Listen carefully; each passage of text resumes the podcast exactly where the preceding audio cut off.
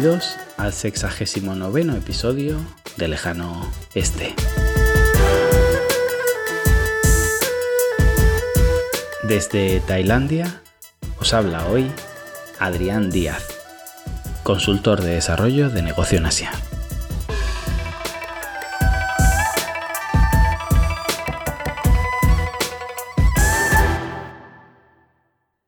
Hace unos meses, cuando apareció la noticia de Libra, estuve preparando un episodio sobre criptomonedas y sobre si en realidad lo que hacía Libra era simplemente copiar a WeChat, como en tantas y tantas ocasiones, donde WhatsApp o Facebook en realidad no pueden más que seguir de manera torpe lo que Tencent implementa con años de antelación.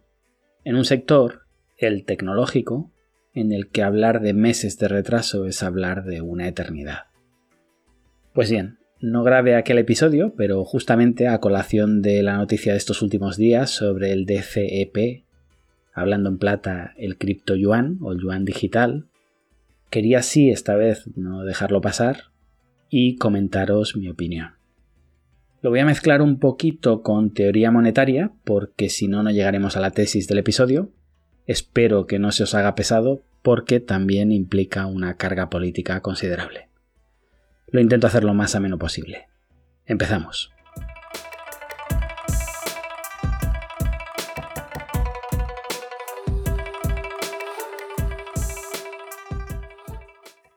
La verdad es que todavía no conocemos demasiado sobre esta moneda. No sabemos mucho más de lo que quieren que sepamos que a modo de nueva PlayStation nos van soltando globos sonda sin mucho contenido para que opinemos, nos vayamos pillando los dedos, los más osados, y se vaya completando el experimento ya con el feedback de la opinión pública, competidores, etc. No sé si hay algo también de maniobra de distracción, ya que, aunque el mundo no se para, no parece el mejor momento para meternos en este fregado o quizá también haya algo de golpe en la mesa del nuevo hegemón tecnológico ante el más que previsible fin de la tregua tarifaria. Las batallas por el 5G y todas las cuentas pendientes que se tienen los dos repetidores abusones de nuestra clase. Espero que nunca lleguemos a echar de menos al COVID, que además de evitarnos la Semana Santa y el fútbol, nos ha enseñado por fin a lavarnos las manos, que es posible saludar sin propagar nuestra saliva, pero sobre todo nos ha enseñado que cuando hay una crisis en un estadio superior al de nuestro ingenio, dejamos de pelearnos entre nosotros e intentamos cooperar por el bien común. Pero como digo, miedo me da el futuro. Me siento un poco como cuando los japoneses se retiraron de China y en lugar de reconstruir el país, había dos facciones esperándose para dirimir quien se quedaba con los despojos. Además, recordad que las elecciones americanas ya asoman y hay que agitar a las masas, algo en lo que Trump es un verdadero genio, y en América el pueblo llano, llamado soberano en periodo electoral, ya tiene a China muy entre ceja y ceja últimamente. Pero resulta interesante observar los movimientos chinos en materia monetaria. En este sentido, he hablado del yuan con anterioridad. China tiene una necesidad acuciante de contar con una moneda que compita con el dólar.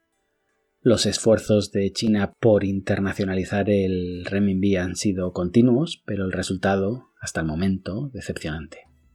Imagino que los informes de los expertos chinos ven una posibilidad mucho más realista en una batalla por una divisa digital, donde todos empecemos de cero que en el combate actual, al que China se incorporó ayer por la tarde y en el que empieza muy atrás, pues el de facto patrón dólar se usa en un 88% de los intercambios internacionales, mientras que el yuan solo lo hace en un 4%.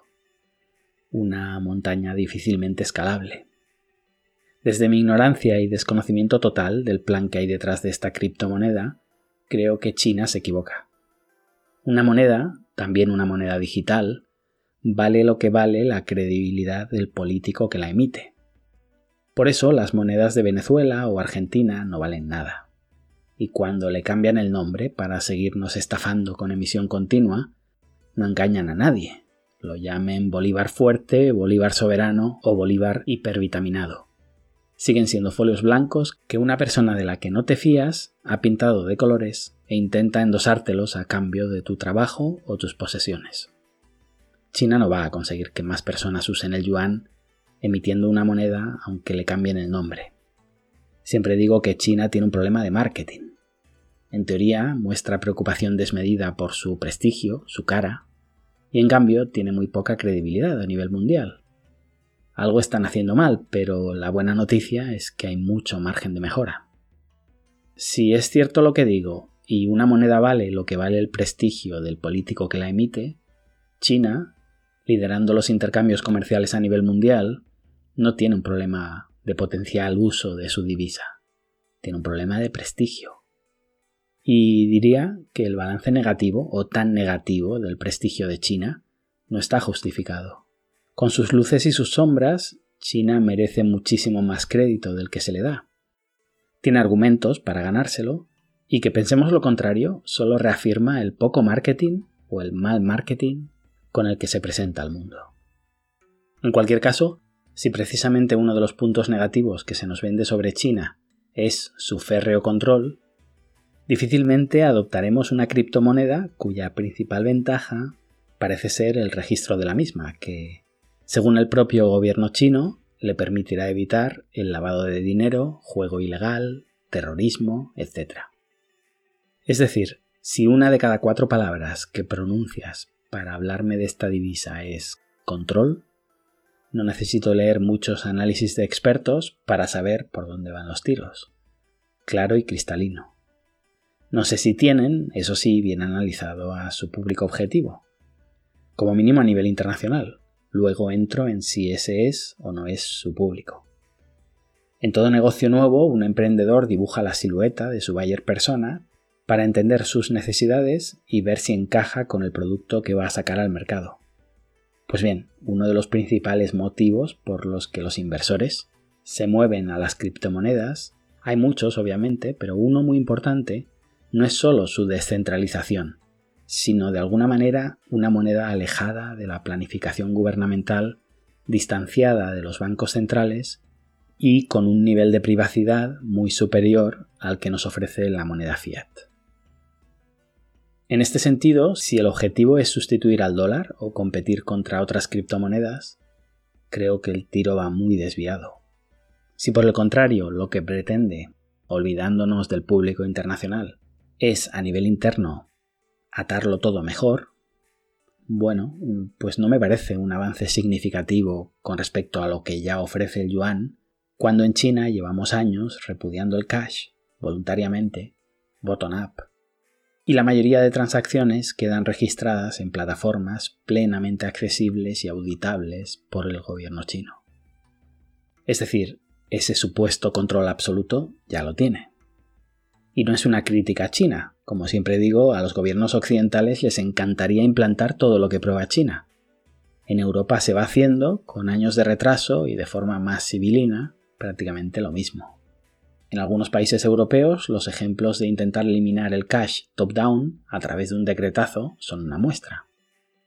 Que quede registrado qué periódicos compras o, o cuántos gin tonics tomaste en ese local de reputación, vamos a decir, imprecisa, es una información muy golosa para cualquier planificador estatal que no soporte bien la crítica. Y esto no se le ha ocurrido a China, ¿eh? Estos son ideas de países nórdicos que tienen mucha ética, sí, pero nos sirven de ejemplo a los que no tenemos tanta. Temeos lo peor. Volviendo a China, eliminar el cash por decreto se podría hacer ya, de hecho, ya digo que el propio ciudadano chino lo ha eliminado en casi la totalidad de su vida hace ya muchos años, sin ningún tipo de presión.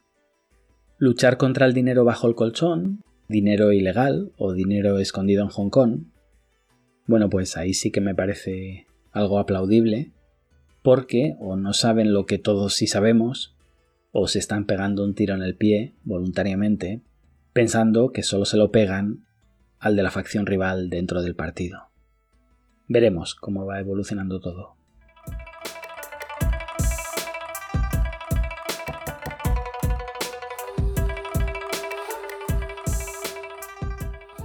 La historia de amor entre las criptomonedas y el gobierno chino no ha sido idílica. En su día pasé algunas temporadas en Georgia, asesorando a inversores chinos que salían de China para minar bitcoins allí. En aquel momento, el primer país del mundo en minado de criptomonedas era China, y un dato que creo que sorprenderá, el segundo era Georgia, un país de apenas 3 millones de habitantes, que estaba haciendo las cosas muy bien. Cuando el gobierno chino entendió la amenaza, muchos mineros migraron a Georgia, donde en una zona de libre comercio, sin impuestos, y lo más increíble, electricidad gratuita para proyectos entre comillas de esto, de desarrollo de software, no hay que saber mucho sobre minado para darse cuenta que esto era poco menos que haber encontrado la fórmula de la alquimia. Pero os contaba que la postura de China con respecto a las criptomonedas ha sido históricamente hostil. Claro, hostil porque no son la mía. Como decía el presidente Roosevelt del dictador Somoza, quizás sea un hijo de puta, pero es nuestro hijo de puta. No nos molestan los dictadores, qué tontería. Nos molestan los dictadores que no hemos colocado ahí nosotros. Pues aquí pasa un poco lo mismo. Las criptomonedas son un incordio para el monopolio de emisión monetaria que se arrogan los estados. Al final, si el dinero es deuda, cuanto más uséis mi papel, más deuda puedo emitir. Y al revés, claro. Si nadie quiere los papelitos que imprimo, ¿Cómo financio los subsidios con los que compro vuestro voto? Con impuestos. Tendré que contaros, entonces, que solo se los voy a cobrar a los ricos. Si no, no hay quien me sostenga en este sillón. Fijaos que una de las armas que tiene el Estado para obligarnos a usar su moneda como medio de intercambio, además de prohibir todas las demás, es cobrarnos impuestos a través de ella.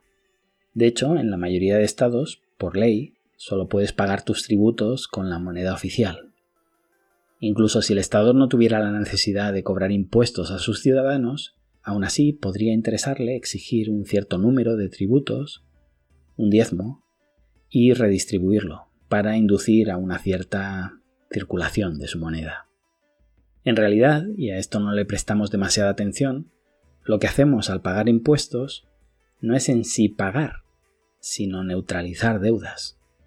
Tú tienes en el bolsillo 3.000 dólares de deuda de la Reserva Federal Americana y vas a la oficina del gobierno a pagar tus tributos anuales por, por ejemplo, permitirte poseer una vivienda, y si son 3.000 dólares, lo que hacéis es una condonación mutua de vuestras deudas. Tú dejas de deber 3.000 dólares al Estado y el Estado te deja de deber 3.000 dólares a ti. Hay quien todavía cree que en algún lugar hay un almacén de oro respaldando el valor de los papelitos que lleva en su billetera. No es consciente que el dinero es una deuda sin respaldo, lo equivalente a intentar pagar un café con un cheque que te emitió un hombre arruinado. En realidad, el dinero no vale nada. Solo lo aceptas porque sabes que el resto de personas también lo aceptan. Es decir, es una cuestión de confianza. Mientras todos prolonguemos la ficción de que el rey no va desnudo, el rey no va desnudo. Y tú tienes unos papelitos en el bolsillo que en realidad no valen nada, pero mientras el resto de ciudadanos mantenga la farsa, sí valen. Ya sabéis, una de las frases más repetidas en este podcast, da igual lo que pienses tú, lo importante es lo que piensan todos. El Estado cuenta con que, obligándote a pagar sus tributos en su propia deuda, en tu subconsciente, cuando tu empleador te remunere con deuda estatal, lo que comúnmente llamamos dinero, la aceptes de buen grado, porque ya no es que el resto de ciudadanos hayamos convenido en que esos papelitos tienen valor.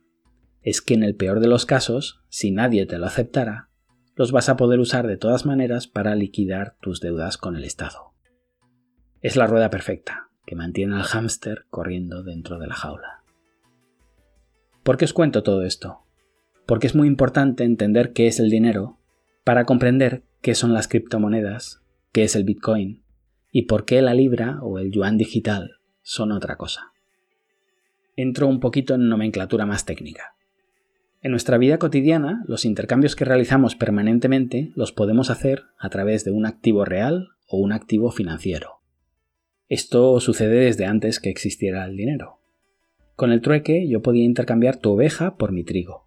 Es decir, pagaba tu oveja con un activo real, también te podía pagar con un activo financiero. Si no contaba con el trigo en estos momentos, lo que te ofrecería es la promesa de pagarte el trigo en el futuro. Te ofrecería tener una deuda contigo. Esa promesa de pago, ese papelito que te dejo, de vale por 30 kilos de trigo, eso es un activo financiero. ¿Qué diferencia hay entre un activo real y un activo financiero? Que en el activo financiero hay un pasivo. Es decir, después de esa transacción, tú tienes ovejas, esos son activos con los que podrías intercambiar para conseguir otro tipo de productos, y además tienes un papelito, una promesa mía, que dice que en algún momento te llegarán 30 kilos de trigo. En ese momento tienes activos reales, unas ovejas y activos financieros, un papelito con mi deuda. La diferencia es que ese activo financiero cuenta con un pasivo, mi grano, que no es grano, es una deuda que yo tengo contigo. Cuando yo obtenga ese grano de mi cosecha, tendré que saldar mi deuda. Mañana, cuando vayas a comprar una armadura al herrero del pueblo, podrás pagar con activos reales tus ovejas o con un activo financiero, diciéndole al herrero, ¿te acuerdas de Adrián, el del podcast? Aquí me firmó que me debe 30 kilos de trigo. Si acepta ese activo financiero como medio de intercambio, le dejas el papelito, te llevas la armadura y acabas de inventar el papel moneda. Si entendemos esto, lo que queda es muy fácil. El oro es un activo real. Tú pagas con oro y no hay nadie detrás con un pasivo con el que condonar esa deuda, porque el oro no es deuda.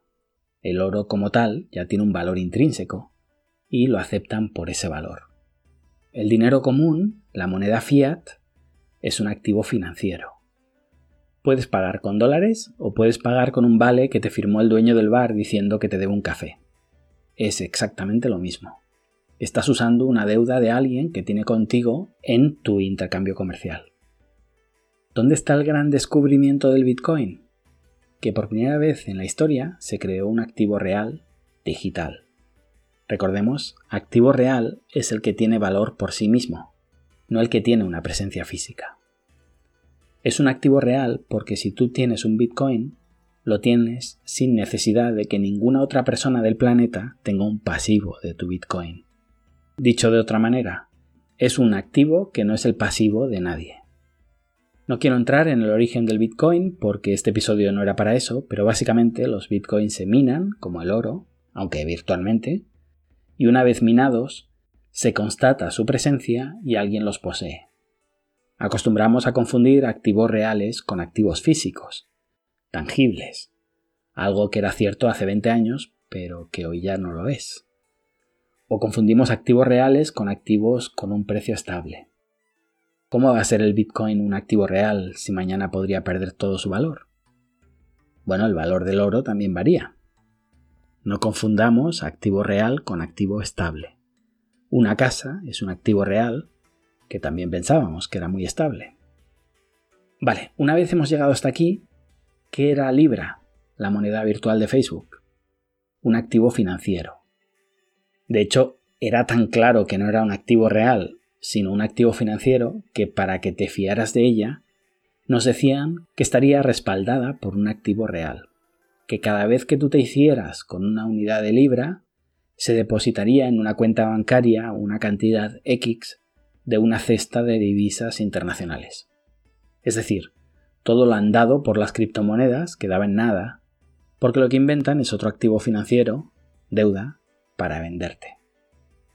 Todo el rollo del blockchain es la excusa para, amparándose en el tema de las cadenas de bloques como tecnología, competir con las monedas gubernamentales de una manera, de nuevo, centralizada. Pero a mi juicio, para ese viaje no hacían falta tantas alforjas. La broma desde China, de la mayoría de expatriados, era Facebook, bienvenidos a WeChat. Dinero virtual, con un respaldo real detrás, lo llevamos usando en China un montón de años. Y no nos han hecho falta cadenas de bloques para ello. Y llegamos a la parte final. Y esta es la tesis de este episodio. ¿Qué es el yuan digital? Una moneda virtual emitida de forma centralizada por el Banco Central de China. Es decir, un activo financiero, deuda. Deuda que emitirá el gobierno chino cuando necesite financiar su déficit. Exactamente igual que el yuan actual. Más allá de que usemos tecnología de bloques para obtener más control, evitemos o sustituyamos todo el sistema bancario chino, cuidado con eso, y trabajemos directamente con el Banco Central de China en intercambios más eficientes. Y si os decía que el Estado promueve el uso de su deuda obligándote a pagar impuestos a través de ella, en las primeras pruebas que se ha hecho con el yuan digital en algunas localidades, una de las pruebas ha sido, obviamente, el pago de impuestos. Todo listo. Al final, quizá le damos demasiadas vueltas al tema y de lo que se trata es de una actualización de la moneda fiat china. En tiempos digitales, se transforma en unos y ceros usando las últimas tecnologías y como China va por delante, las cábalas sobre las verdaderas intenciones nos atormentan.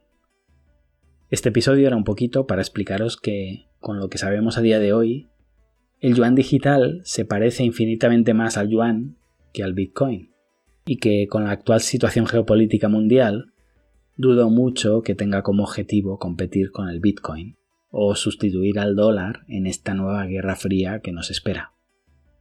Todo lo contrario, sustituye o como digo actualiza al viejo renminbi yuan. En cualquier caso, este episodio lo grabo con una información muy limitada todavía. Habrá novedades. Ojalá le cambien el nombre porque DCEP, Digital Currency Electronic Payment, pago electrónico en moneda digital, no hace falta tener un máster en publicidad para constatar lo que os comentaba antes, lo necesitados que vamos de marketing. Pero bueno, justo es que en honor a la historia, si fueron los chinos los que crearon el papel moneda, sean los chinos los que le pongan fin. Y hasta aquí. Por cierto, 100.000 descargas ya del podcast, un hito para mí quizá minúsculo para otros programas, pero algo que creía inalcanzable cuando me lancé en esta aventura. Lo celebraba la semana pasada con vosotros en las redes sociales. Estoy intentando incrementar mi actividad en Twitter, arroba Adrián Díaz Marro, para los que estéis en esa red. Gracias a todos los que formáis parte de la audiencia de Lejano Este, porque vuestro tiempo es el activo real más precioso con el que contáis y me siento con la responsabilidad de ofrecer un contenido que merezca vuestra inversión en este programa. Y me despido hoy con un pedazo de la historia del papel moneda, la moneda fiat. Fiat que viene del latín que así sea. De la infinidad de exóticas costumbres con las que Marco Polo se topó en sus viajes a Asia en el siglo XIII, ninguna pareció causarle mayor asombro que la facultad del Estado en producir papel moneda. Los burócratas chinos hacían billetes con papel elaborado de la corteza de la morera. Una vez impreso con el sello vermellón del emperador, que así sea, equivalían rigurosamente a su valor en oro o en plata. Dinero volante lo llamaban, pues aquellos lingotes de papel eran tan ligeros que parecían volar. Indagando, descubrió que aquellas costumbres eran antiguas. Al menos 300 años antes de su llegada a tierras chinas, los gobernantes de la fronteriza región de Sichuan, que lidiaba con reinos hostiles, había decidido controlar la salida de metales preciosos del imperio. Confiscaron el oro y la plata y lo sustituyeron por monedas de hierro, que se mostraron ineficientes hasta tal punto que decidieron reemplazarlas por pagarés.